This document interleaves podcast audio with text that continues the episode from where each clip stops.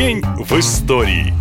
13 октября 1825 года родилась мода. Звучит громко, но так оно и есть. Именно в эту дату на свет появился человек по имени Шарль Фредерик Форс. Если вы думали, что настоящий fashion придумала Шанель или Дольче Габбана, то вы ошиблись. Именно Шарль, гениальный дизайнер, считается создателем одежды от кутюр. В мире моды его называют пионером, поскольку Ворс был первым, кому в голову пришли основные критерии того, что сейчас считается высокой или подиумной модой. Кроме того, Шарль совершил своеобразную революцию и решился использовать в показе своей коллекции живых моделей. До него все вещи показывали только на манекенах из картона. В общем, так появилась не только мода, но и одна из самых желанных профессий для девушек – модель. Ну а Ворс открыл самую первую во Франции и во всем мире школу манекенщиц.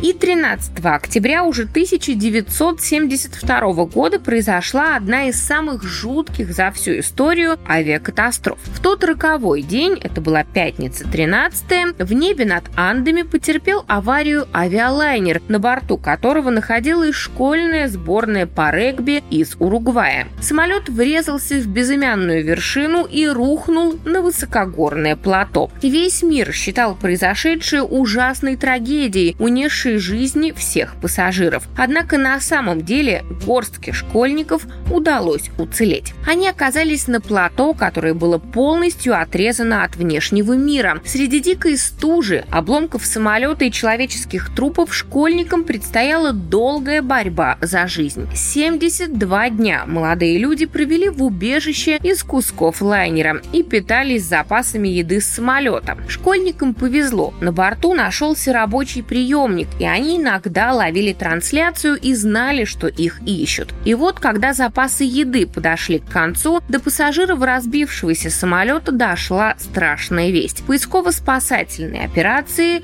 полностью прекращены. В таких условиях люди пошли на то, что в обычной жизни невозможно даже представить. Чтобы выжить и не умереть с голоду, школьники начали есть тела погибших товарищей. Когда через два месяца их все-таки спасли, отношение к выжившим было неоднозначным. Через несколько дней после спасения журналисты принялись писать о том, чем именно они питались, и кое-кто посчитал, что стоило умереть, но ни в коем случае не опуститься до людоедства. Так получилось, что дети, которые чудом выжили в ужасной авиакатастрофе, фактически стали изгоями у себя дома. На этом сегодня все. Больше шокирующие истории в следующем выпуске. Пока!